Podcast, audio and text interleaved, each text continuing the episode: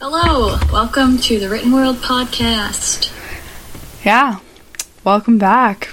Welcome back. Today is a batch recording day. Yes, it so is. We have recently conversed, but that won't stop us from having a great conversation. oh, absolutely not. Because today we are reading, or we are talking about Yolk by Mary H.K. Choi. Ah, such a gem. A gem. We are happy about this one. yes. Um, just to throw this out there, uh, some trigger warnings with both this book and this conversation. Um, this book covers eating disorders, cancer, depression, and bullying um, to varying extents. So if that's not something you're comfortable with, maybe skip this one and maybe skip this book. that most definitely. Um, so just a quick overview of Yolk. Uh, this is about two sisters, Jane and June. June's the older one, and she's kind of the classic older sister. She's super smart. She's pretty nerdy. She's a little awkward. And Jane's the younger sister, also pretty classically the younger sister. She's cooler. She parties, and she is broke. And so uh, Jane is, I think she's 20, and June, I think, is 24, somewhere around that range. Um, and both the, I mean, they're sisters, and they were born in uh, Seoul in Korea and raised in San Antonio, Texas. And they both ended up moving to New York City, but they don't talk to each other at all. They don't see each other. Um, something has kind of really hurt their relationship, and they don't. They, they live in different versions of New York, um, both literally and emotionally. Uh, June has an important but fairly soulless finance job, and she lives alone in a really nice apartment in Manhattan. And Jane is in school for fashion, and she skips class a lot, and she lives out in Brooklyn in Windsor Terrace, which is, fun fact, uh, one neighborhood over from where I live now. And it's not that bad, but uh, her apartment's pretty bad. Um, it's uh, it's an illegal sublet, and she's currently sleeping on the couch because her former like friends with benefits questionable Yeah. woman is squatting in her bedroom and not paying rent. Um, suddenly, June gets sick, and the only person who can help her is Jane. And then the rest of the story ensues. so, um, do you want to talk about first impressions of Yeah, do you want to go first? Yeah, sure. Um I came into this book with zero expectations and I am so happy about it. I was so pleased. It was such a good book. I I feel like I should approach reading like this more often, just like grabbing something random and being like okay, let's do it because I'm a fan of doing that. honestly though because i feel like i i get a more like honest um, opinion from both from myself and from like how i evaluate the work versus um, something that i've kind of like known about already. Because then i often find myself disappointed. So but this book was not disappointing at all. It was I honestly, when I read that the sisters were like going to be changing places, which is like kind of the main caveat of the of the story, um, I l- thought that that meant literally, literally like in a Freaky Friday situation. Like I think I've read too much fantasy because I was full on expecting this whole like fantastical arc where they magically like switched bodies. And by the time i got like halfway through the book when that like kind of starts to that switch starts to happen i like was like oh is it coming? Is it what so case in point i clearly don't read like fiction as much as i used to but uh, not like I read fiction a lot, but like um just like, you know, normal fiction, not like fantasy fiction. So but definitely really good. Uh, my first impression was just how kind of of the moment this book is. Um, and not in the sense that I think it will be quickly outdated, because I don't, but I think that typically when I read contemporary books, I've heard something good about them and then I put them on my list and then I don't read them until like three years later. And so it's it's pretty rare for me to read something that's come out so recently. This book came out on March 2nd, 2021. Um, and yeah, so either when I read when I read books they're either already not outdated but like a little bit further in the past or they or the author has kind of glossed over details of technology and pop culture so that they don't seem outdated.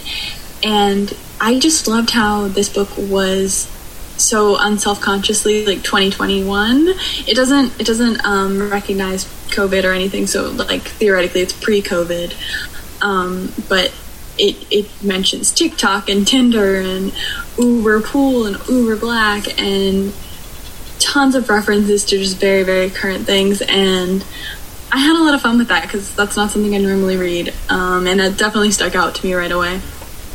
Absolutely. Where's this one for you on the couldn't pick it up, couldn't put it down scale? I think like an eight. Or eight too. Yeah, yeah. Oh my gosh. I mean, I read this book in like three days. Just like, yeah, I kind of like hammered it out, and it it was a good book to do like that. You know, yeah. to read in a really short period of time, just kind of like going and going because it has that sort of streamlined narrative. And that's interesting because it's not really like a plot driven. No. Book. It's pretty character driven. Yeah. Um, so the fact that it's still so compelling to read is pretty impressive, I think. Most definitely because the the plot like as you said, is definitely not the focus. It's the like internal strife with the main character. So, speaking of which, how did you feel about the characters? Oh, I'm I I am a sucker, a sucker for an unreliable narrator, and Jane is an unreliable narrator, and I think that the way the author delved into mental health and into um, like disordered eating and things like that in a way where even the protagonist can't recognize what she's doing or refuses to recognize what she's doing um, until the end of the novel kind of just really capitalizes on how we try to deny that there's anything wrong with us, you know. But at the same time, she's also, you know, we're also receiving the world through a lens of someone who doesn't think very highly of themselves who uses the way she thinks about herself to like view other people and how they view her and like judges them based on that and it's it was just so compelling to really like see through another person's eyes. I know that that's what you are sort of doing while you're reading, but in works that are a bit more plot driven, you kind of don't get that same intimacy necessarily. So that was that was cool. I agree. Um, hmm, I have to say about the characters. Um, so they're they're very cruel to each other, and I think that like I think for some people that might be like kind of unbelievable that people can be so cruel to each other and then like also like have moments of love and sweetness. Um, and I have two sisters, but we're I think a lot nicer to each other than Jane and June. However, well, not necessarily however, but I think if I didn't know my mom and her twin sister, who are not this cruel to each other, but like, I don't know, there are elements that I recognized I think if I didn't have that background, I might have found this relationship like a little bit hard to buy into. But I do think it's it's really authentic. Um, and I'll kind of have more to say about that later. But yeah, I liked that neither neither girl was like super likable. Yeah. Um, really. And each had her flaws, and each had made her mistakes, and and had her good moments. And I think that's also the case of one of the love interest characters in this book, um, who I really liked. Uh, um, I think I'm going to save more to say about that later. Yeah. Uh, I did have, oh, one thing about the characters though. Um, so I was wondering this as I was reading, like, so Jane is she's like like Izzy said, very self-deprecating. She she's constantly doing things that she knows aren't good for her, and she's made it. But she's made it all the way out, all the way out to New York City for college from Texas. And I just, I, I don't know, I kind of wonder how she got herself this far. Because when we meet her in the book, she's kind of struggling, like she's in this crappy sort of relationship with this guy, Jeremy, who's taken over her apartment and doesn't really pay rent. Um, and she's barely getting by with money and her shoes are falling apart like you see that in the first couple of chapters she's in a rough spot and it does seem like her behaviors keep her in that spot. So i wonder how she even got herself out to new york to begin with. Um, and i would almost start to say like maybe that's not quite realistic which first of all i'd be willing to forgive it anyway because it allowed the rest of the novel to happen. But also reading an interview with uh, mary hk choi uh, she she uh, alludes to like parts of herself that are similar to Jane, and she also moved herself off to New York uh, after high school. Um, and I'm sure lots of other people do, and I'm sure it's very possible. But that's just kind of a question I had. Like, I wonder what the process of Jane getting herself to New York was like. Most definitely, yeah. Um, okay, what did you like about this book? Um, I kind of touched on this before, but I like, I really, again, I'm really a sucker for an unreliable narrator just because I think it makes the characters and the story a lot more compelling because the reader doesn't necessarily know what's true or not. Um, I also just really liked how the book comes to its conclusion. Not, like, I don't want to spoil anything for anyone, but um, the way it wrapped up was surprisingly nicer than I thought it would just because I feel like a lot of books with really difficult subject matter wrap up kind of positively, but a, a little bit like more ambiguously. And this one does that too, but I still think that the the ending is satisfying and gives us a lot to like hope for and root for in the future for these characters if we were to ever see them again, which I don't think we will, but Yeah, I agree. I don't. Want to say something, but I don't even think I need to. Um, I really, really enjoyed all of the references to Korean culture throughout this book. Um, both of the characters, I mean, obviously they're sisters. They're both from Korea and spend most of their lives in Texas, but uh, have very strong ties to their roots, and obviously their parents do too, having immigrated later in life. So they're they grew up very steeped in Korean culture. Um, the food is a huge part of that, like the way they talk about making rice and um, like like the way uh, Jane shows like so much recognition and like kind of has a soft spot when she sees that her sister has certain Korean foods in her fridge or in, or in her pantries. I thought that was really cool. Um, and I, there was just so much that I really didn't like didn't have a, a, a lot of awareness about um, that I think were really interesting. And I really liked um, the bit of commentary from Patrick, uh, one of the characters who the girls grew up with. He went to their church in Texas, um, and he's also Korean and he talks about the dynamics of being an Asian man in Asia because I guess he spent more time there. Or no, no, no, he went to Korea for a couple of years. Yeah. After high school or after college or something. Um, so he spent time in both places, and he talks about the difference in like just how he's perceived um, which I think is something so interesting. And I feel like I've never heard that talked about. And that obviously could be because of the spaces I'm in, being a white woman. But I really appreciated that was that was in there. I found it really interesting and made me want to learn more about that. Um, so I like that a lot.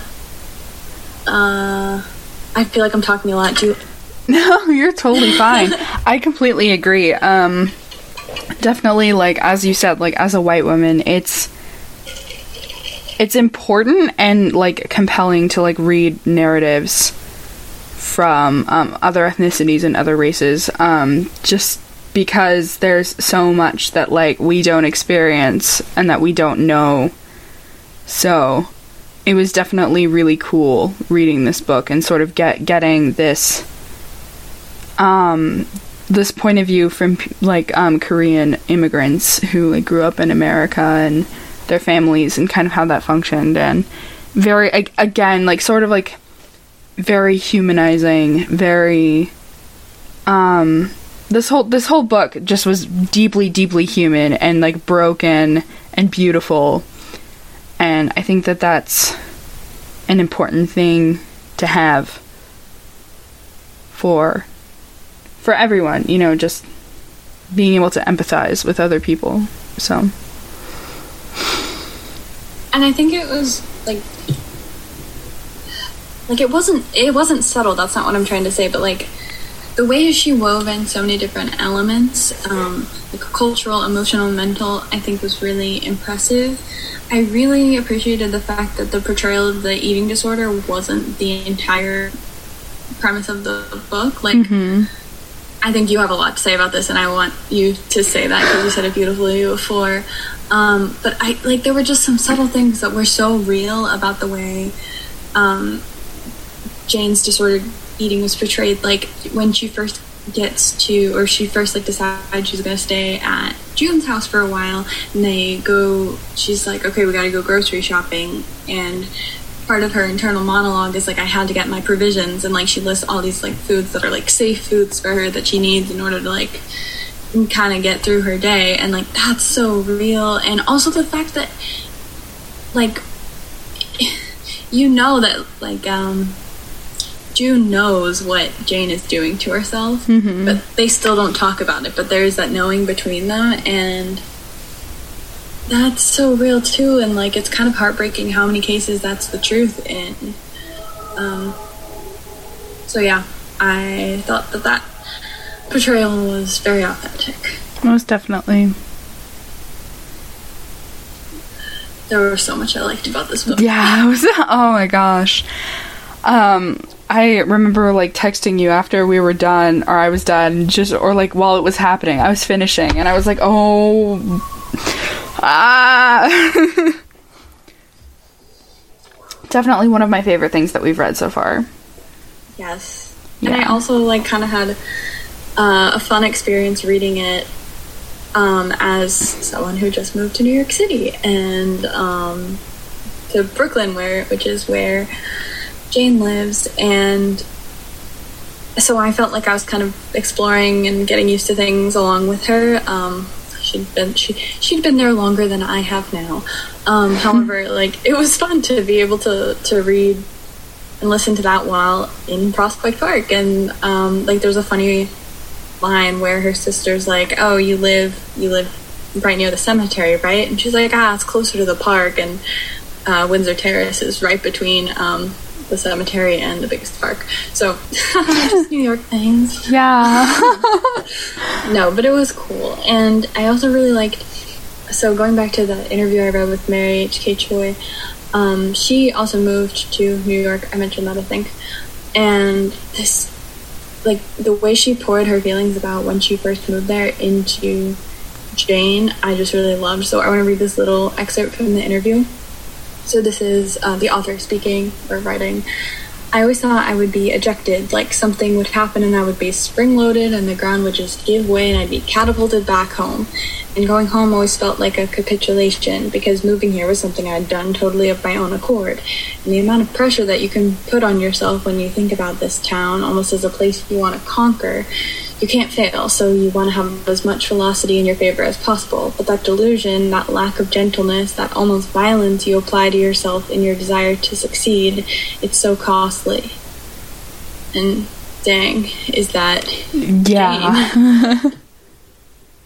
oh my gosh. I think, um, if you don't mind a slight seg- segue, that's that was one of my favorite parts about this novel is this idea that Jane was so in love with New York, but New York didn't love her back. Kind of this this thing that moving somewhere or changing a location can change your life, change who you are as a person. Um, that there's this idea that that is true, but it really isn't. like your problems don't just magically go away because you move to New York.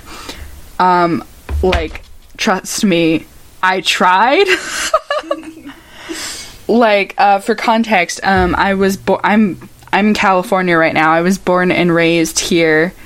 Um, and my senior year of high school, I was so certain that I had to go to New York, that I couldn't stay in California, that if I were to leave, I could finally, like, break out of my shell and be like this new person and whatever, and all of my problems would go away. And that's not necessarily what my brain was thinking, like, in the forefront, but subconsciously, like, that was the truth. And boy, was that a wake up call. you know, um, so just this idea that like your problems, your mental health issues, your your life follows you wherever you go. It doesn't just you can't like run away from things. That's not how life works, unfortunately. but like definitely um, there's a central theme in this book that like facing yourself and facing the things that you go through is healthier and more important than just trying to run or hide from something. It's especially if the thing that, you know, one of the things you need help overcoming is like relationships with your family or even just relationships with how you exist as a human being. Like, that's definitely not something that you can really escape. Ah, and I wish you could. Like uh, the whole the whole wherever you go there you are thing is one of the most irritating things about human nature and I wish it wasn't the case, but it really is and so we might as well just accept it and Yeah. work with ourselves. and I think it's interesting like so despite so Jane has a very the story is told from Jane's point of view, and she's got this very like dry sense of humor, um, self-deprecating, um, kind of kind of cynical. I think for for I mean someone her age, but also for like someone who just moved to the city. Although I guess it it's she's a sophomore, I think, so it's not too recent. But anyway, um, you do have this kind of refrain she comes back to of just how much she loves the city, and she talks about like, oh, it, it would be faster to get to my sister's place if I just took the subway, but it, my sister wants me to take a car, and I like, and my New York is so much different than her. She's on this top floor, and I'm in this like crappy little apartment. Um, but she's just still so enchanted with the city, and I don't know. I found that a little bit tiresome. I don't know if that's just because that's like a theme that's in a lot of things or like I don't know. I just moved here and I don't I don't know. I don't love the city that much. Like I like it. It's nice. Um there's a lot to do. There's a lot of great people. There's a lot of like opportunities here, but I've never really felt that like enchantment like I need to be here um, maybe maybe I should leave then. Um, I like I don't know. Check back at, at the end of my six month lease. like I, I I don't know because one of uh, Jane's lines really stuck with me. Like the city uh, demands total commitment and and stuff like that. And maybe maybe that's true, and maybe I'll find that to be true. But I I don't know and I guess that's just like very heavily dosed in my own opinion about New York rather than the writing. But I don't know. I felt like that trope didn't really pull me in too much. Um, but it was important to Jane's character and the arc as a whole. Yeah. So yeah.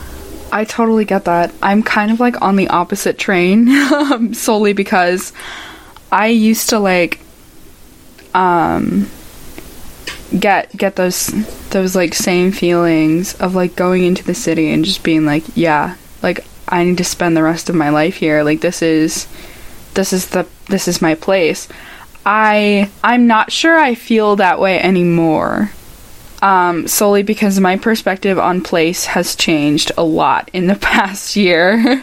Yes, I mean that's huge too. yeah. Um, I think maybe if COVID didn't happen, I would still have that like feeling, but at this point, I honestly, with the rest of my life, kind of don't really care where I am, if that makes sense. As long as I can find the things I need and the people I need and do the things I want to do and be the person I want to be, like, location doesn't really matter. Also, the the value of being close to the people you love. I mean, going off on your own for college is great and all, and I don't regret it, like, at all. But at the same time, being so isolated for so long, the f- the familiar spaces and exploring those familiar spaces to a point where they become less familiar is kind of what I'm craving right now, I think. Mm. Um, I don't know if that makes sense. Yeah. Just that, like, I want to travel. I love exploring. I love going out. I love, you know, I love traveling. Traveling's always kind of been my one of my things. Um, and at this point, like, I'd rather do that. I'd rather live in a place where, like, I know I like it here. I know I like the the people here, the vibe here. Like, this is. But making it, you know, unfamiliar for myself, as in, like, you know, the the crave for new spaces, for new places, but like some kind of grounding. I think that's the. That's the big thing. Being like grounded, being not ripped from somewhere constantly. Yeah. so. Yeah, I really relate to that. I feel like the last year and a half at this point, like, I had a high uh, a teacher in high school who was wonderful and like anyone who needed a spot, like she used to call her classroom like a soft place to land. Like if you need a soft place to land during your day, come here. Like I got snacks. You if you just need to like take a minute and get your thoughts together, and I believe me, I did. Uh, sometimes I would just like come in, sit in the back of the classroom, make like a list, uh, breathe for a few minutes, and then like go to class. But anyway, um, so but that's kind of like how I've come to think about like having a home. Like I don't.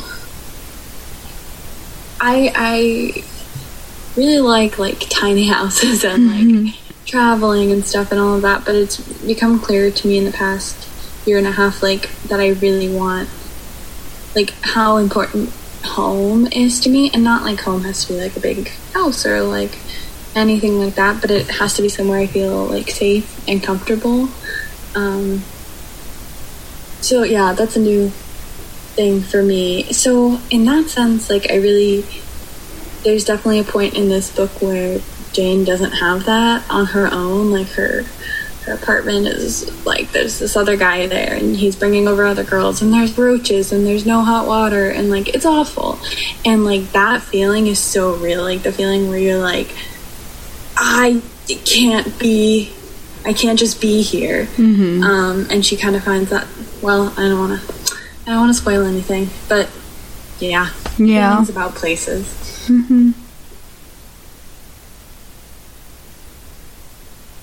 Um, I could. I have even more things I could say that I liked about this book. Um, Go for but I it. just okay. If you want, I mean, like, it's up to you. Um, so I think one thing that's interesting about this book is the commentary on the healthcare system. So one of the big issues that comes up in this book is that Jane June has lost her job, and she so she doesn't have health insurance, and so she's using her sister's ID to use her sister's health insurance that she has through school, I guess. Um, but even beyond that, we have the fact that June has always had uh, like really awful periods, and they like led to her like being bullied like crazy in school because she would just bleed through tampons and stuff like crazy. Um, and also just made her miserable and probably gave her really low iron levels. And um, and then you have June who or Jane who is in therapy for issues that she very clearly needs help with and she finally gets to a point where she's having a breakthrough and her therapist says hey i'm really sorry but this was your eighth session and your insurance doesn't cover anymore. And like th- that sort of thing trickles into a lot of this book and at when i was kind of like looking for some negative to this book i almost started to think for a second like ah, it's kind of heavy-handed that commentary on the healthcare system but no i i don't think so i think that is like so real and so much a part of daily life that like like yeah of course like i just went to urgent care because I got stung by a mysterious bug. and like that was a whole like panic moment. Like, is my insurance going to cover this? Am I going to be able to take care of the prescriptions and stuff? Um, so like even when you do have insurance, it's it's a mess. And especially as a woman that comes into play so regularly, like uh, you got to go to the doctor. There's always like something happening. Yeah. Um, and so I think I don't think it is heavy-handed. I just think it's real. Yeah, definitely. Agreed. Do you have anything else to, to share about this? Let me see. Hold I on. feel like I could go on for hours. Yeah. Um I think we we touched on a little bit earlier how Jane's disordered eating is both the focus and not the focus of the novel, and I thought that that was really well done. How the kind of as I said before, the reader and Jane are experiencing kind of like, for lack of a better better term, the the mental fuckery that is disordered eating and how that affects her daily life but in a way where she it's so normal for her that like it feels normal for us too even though it's not so i think that that again really well done 10 out of 10 like uh um yeah yeah, like I feel like everything we're saying is coming back to the idea that I was really was really feeling for like I was experiencing Jane. Jane's whole experience of this the whole way through. Um, which hurt a lot sometimes. yeah definitely do you want to share your writing for this week for this novel in particular Yeah. Okay, so I had to think a lot about like what elements I wanted to to take with me for this because I didn't feel like there was a super distinctive style. Um, I mean, there are definitely stylistic elements, but nothing stuck out to me right away. But I kind of really latched onto Jane's voice, or like dry wit, self-deprecating. Um, self-deprecating. I don't know what you meant. not the right word. um, and like the kind of bursts of very visceral details. So that's what I kind of tried to jump onto. Uh, yeah. So the glass door nearly hits me in the face on my way into the building. I step back just in time for a tall, perfectly slender girl with a shining blanket of hair halfway down her back to stride unbothered onto the sidewalk, popping in AirPods with one hand and holding a wardrobe bag over her shoulder with the other. Great, this is the act I'll be following. That she doesn't stop on the sidewalk to orient herself isn't lost on me, and I quickly lock my phone screen where Apple Maps threatens to give me away for the imposter I am. I juggle three hangers and hitch up my shoulders so my bag doesn't fall as I catch the door before it closes, wondering if the cancellation fee would be waived if I'd had my nose broken by another customer on the way into the studio. I stumble into the lobby, give the reception- receptionist my name and the photographer's floor number, sprinkled with a cringeworthy number of uhs, and finally make my way into the elevator. The interior walls are mirrors, and as I slump against one set, I stare myself down in the other, willing the girl with the sweat stuck bangs and CVS mascara to stop thinking about the supermodel who just left the very place I am about to enter, just did the very thing I'm about to do. The elevator lets me out onto spotless tile floors, and I follow the placard leading me around the corner. I knock and find the door is already cracked. It swings gently open at the touch, and a smooth voice calls out, Come on in. I, slow- I step slowly into the space, following the sound of the voice around another corner into an expansive room with wooden floors, a few metal stools, and camera equipment stretched out on a long table. A muscular, lithe form unfolds himself from behind a backdrop and smiles at me with bright white teeth. Hey, I'm Cameron. Nice to meet you. Cat, I say and shake his hand. So, my assistant Lila's grabbing some coffee, but she'll be back in a few. In the meantime, feel free to hang up your stuff, touch up your makeup if you need, and get ready for your first look. He sounds rehearsed. This is an intro he must say 20 times a day, but I let it welcome me nonetheless, thank him, and head over to the empty clothing rack he pointed me to. It's regular metal, like at a clothing store, not the wrought iron or colored metal ones from IKEA that are in every hipster apartment to make them feel like not having a closet is a trendy choice instead of a budget constraint. This one is purely functional, no pretense, and it's even got a full length mirror on the side. I dab self consciously at my makeup, pat on a bit of powder to soak up the sweat from the walk over, and hope to God that YouTuber I copied know what knows what she's talking about. I duck behind the curtain and peel off my sticky t shirt, trading it for a tank top my roommate convinced me was a good idea despite the armpit fat. When I emerge, Lila's back, and Jesus is she beautiful. Flawless, glowing brown skin, a stunning rope of hair falling over her shoulder in a braid, and a short jumpsuit showing off her endless slim legs. Shit. How the fuck am I supposed to feel good about myself and take pictures looking confident, whatever that means, when this chick is in the room? Honestly, doesn't Cameron realize he could skip a lot of the making clients comfortable routine if he just hired a ugly, an ugly assistant instead? I pull up my cheeks into a smile and wave at her as she introduces herself, a knowing glint in her eye. A few minutes later, I'm seated on one of the metal stools in front of the backdrops as Cameron makes an adjustment to the lights and starts snapping test shots. As he does, Lila asks me questions which I'm sure are supposed to make me feel at ease, but actually convince me I have definitely wasted $500 and should promptly move back to my little farm town and stop kidding myself. So, what kind of work are you into? She asks, gently adjusting softbox. Paid, I consider make I consider saying to make a lame joke of it, but instead say something about classical and period pieces and how I'm also interested in getting into the network TV scene. Oh, cool! Yeah, there's there's so much happening there these days. Yeah, totally. I say knowingly, with all the different streaming platforms and stuff. Yeah, my best friend actually just booked a recurring on HBO last week, and like she's not even SAG, so the scene is totally booming. What are you working on now? Fuck, this is where they find me out. Um, I'm actually coming off a little hiatus right now. Took a break with COVID and everything, and uh, just uh, working on some material and self tapes and stuff. Like you know, like getting ready to get back into it and stuff. Monologues, headshots, actors access, all the stuff. Yeah, totally. Lila says as she writes me off as another wannabe New York actress who thinks expensive headshots will get her career started for her. And that's that. Oh my god.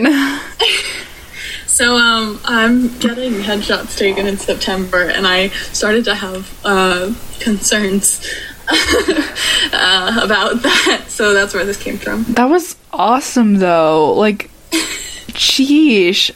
I I loved the just the it felt like so you you know but like without like you know it's clearly like not you but like It might as well be.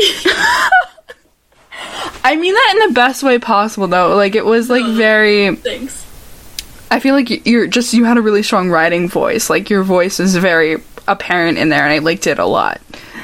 Um, yeah, it was good. I mean, it's definitely like what I see. This this could turn like like, well, what do I? What is my worst case scenario? Or kind of, of what happens when I go on September, whatever it is. It's like uh, but it was really well crafted.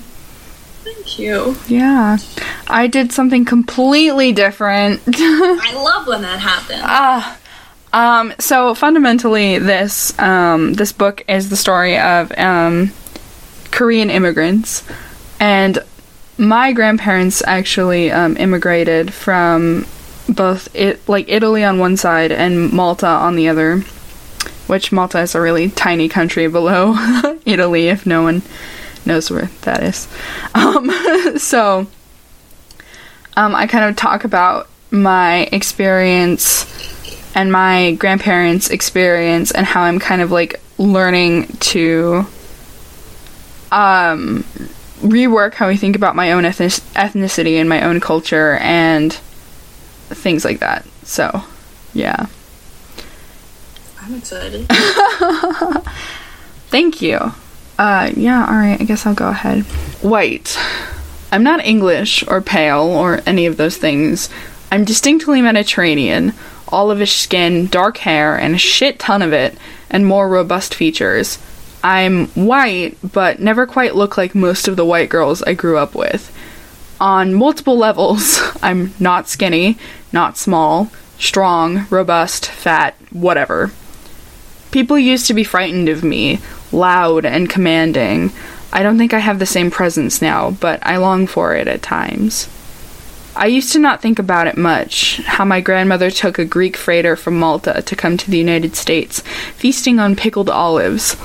Olives are my worst enemy, and being Italian, Maltese, and Greek, that's sort of like saying you don't believe in God, which I don't. My grandmother seemed like a hard woman, but she had a hard life. She loved me in a way I couldn't appreciate until until after she was gone. I was too young to understand, which feels like a big theme surrounding the way I grew up. I was too young to get it. I have a huge family, most of who I don't know. Across the world, in the salty waters of the Mediterranean, living a life that is so separate and yet indubitably linked with mine.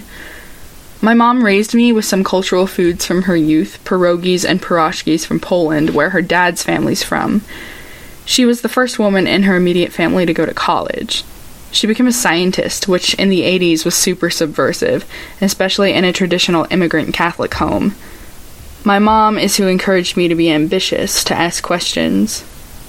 My dad, whose parents came from Italy, um, who could speak a little bit of Italian, and his mother spoke the Italian version of Spanglish in conjecture with her Alzheimer's. We didn't talk much, but she used to frighten me. I'm altogether tired of being frightened of things I don't understand. I want to, though, to understand. I hunger for my culture, to live and breathe the world of my ancestors, to know it as well as I know myself. My point is, I crave the salty seas and the olive branches, pale dirt beneath my toes as I stand beneath the beaming sun, with words foreign and yet homely on my lips. I crave a truth and a place in the world that feels so disjointed, so separated, and yet impossibly interconnected. The world is a complicated place, one that can't be defined through monochromatic lenses, living and breathing color and life, rich and diverse and complex and full of stories that reach back and back until before the sun crested for the first time over the horizon. We are all people, despite what the racists and the fascists say. Um, people don't fit into boxes. I certainly don't. By no means can I identify with those who have actively and continuously been oppressed for their ethnicities but I can take responsibility for who I am and how I can do better on my journey to find my own self among the freighter and the sea sickening olive waves. That's it. Oh, that was beautiful. I love how the ending tied back to, to to your grandparents coming over. That was stunning. Thank Publish you. it somewhere. I would love to. Um, please tell that to all of the literary magazines that I've queried over and over again. hey, everybody. Yeah. I got a story for you. It's like, oh my gosh. Wow, that was stunning. I loved all of the. Like, have you been to Greece? Uh, I have, yeah. Okay, because I, I, loved all of the like earthly, visceral details.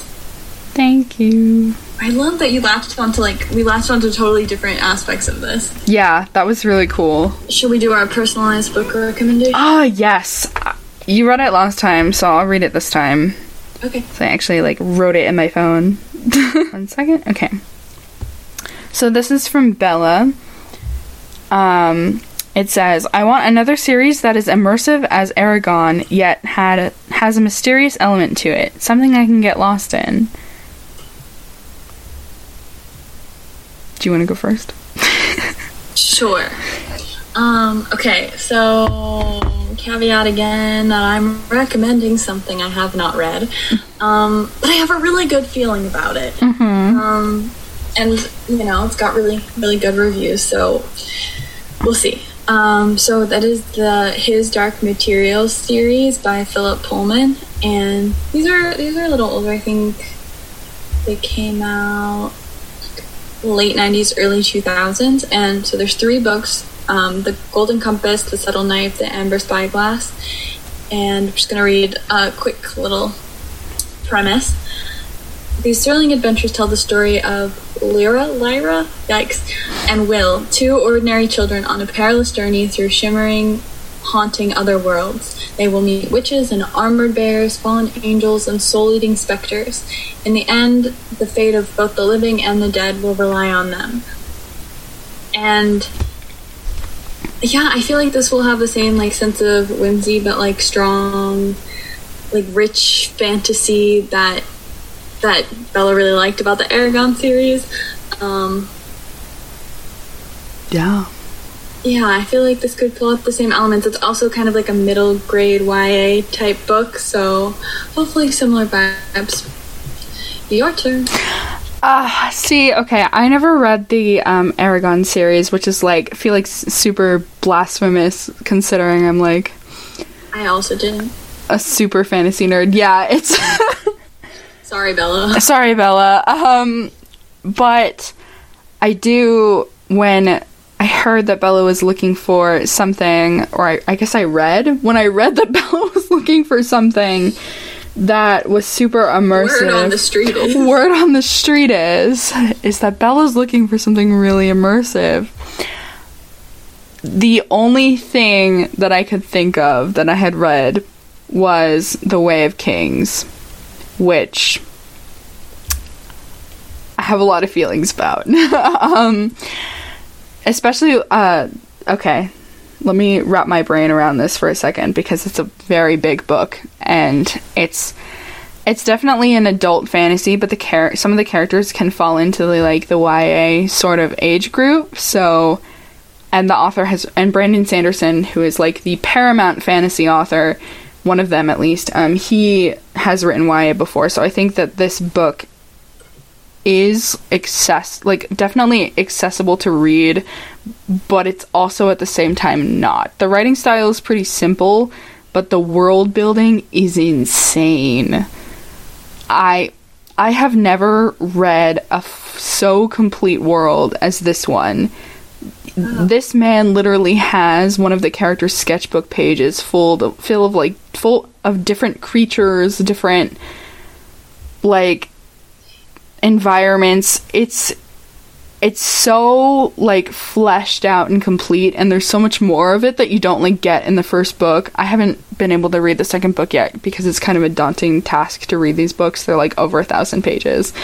Um, so but it's just it's very the world is so interesting in and of itself that the fantasy is while it's an epic fantasy and totally about the characters the world is what really drives the story, which is really interesting. Um, at the same time, I think Bella also dun, dun, dun, requested something that had like a mysterious element, and the Way of Kings, like, I can't. It's so hard to say anything without spoiling anything. But there's these um, like these things called the Void Bringers, and there's this like coming terror and this coming like sort of darkness into um, the world, but we don't know what they are or what it is. We get pieces of history from the past involving them, but you don't. F- there is a lot of things that you don't actually find out what the truth is, or what, like, at least what we know to be true by the end of the first book, until like the last hundred pages. So it's you're definitely kind of hung in suspension trying to figure out what's going on and what's happening. And I think that's one of the things that really made me love this book. Because otherwise I would be like, yeah, it's masterful, but like, okay. Mm-hmm. But by the end of this book, I was like, if you can get a book that's like, has you going, holy shit, by the end, then like, I think you've done yourself well. oh, yeah. But yeah, it, it's quite the daunting read, but it's definitely doable. Nice. Yeah. And what are you reading right now? I'm still reading the same book as last time. That is fair because last time was an hour ago. Yes. yes, it was. Um, but I guess like I, c- I can talk about like what I want to read next. I um Yeah, or if there's anything else you read recently that you Yeah. The reading game has been You've been busy. Not the greatest thing, yeah. Um, what's the book called? Oh, um, okay, so one of the books I think I'm going to read next is We Have Always Lived in the Castle. Ooh. By um, Shirley Jackson, Jackson, who wrote The Lottery and also The Haunting of Hill House. And definitely like a different tone of what I've been reading recently, but at the same time, I love like psychological horror or like thrillers and kind of thing. I don't really Me like. too. So it's like, ah, I'm really excited. I hope it lives up to my expectations because they're high. Can't wait to hear about it. Yeah, I can't wait to tell you about it. Oh my gosh. I have so many things to read though. I told myself that I would read the next Lord of the Rings book this summer and also the next um, Stormlight Archives book which is the In the Way of Kings series and it's um not to happen. It's not going to happen. Because you also wanted to like what edit your entire novel. and- Yeah, hmm and I'm picking up a book reviewing job and um, also beta reading. Yeah, okay, that's a pretty long to do list. Yeah, um, if I just like randomly have a panic attack at some point, just like I'll be fine. Goodness, yeah. Ah, you Oh. got a big year ahead of you. You better rest at some point. I know. Oh, I'm also like working on my thesis, which I'm super behind on. I'm I'm like ahead but also behind. It's it's not. Yeah, I know that feeling. But yeah, you just gotta think like there's probably so many people who haven't done anything after Yeah. they turned in their, tutor- their tutorial. So, Yeah. um, well, I am still reading Catch Twenty Two. Um, kind of doing it in short bursts because I don't totally want to finish it. I mean, I want to finish it, but I don't really want to read it. Um, so there's that. Um, and I just finished this morning uh, God Spare the Girls, which is about.